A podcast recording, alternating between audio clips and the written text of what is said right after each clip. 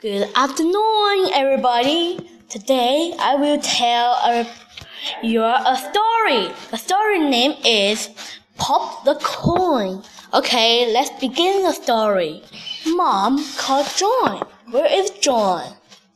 John want popcorn. Did mom buy corn to pop? Pot. They pop all of the corn. Mom! John called Mom. All the corn falls. That is a lot of corn. Wow, so many.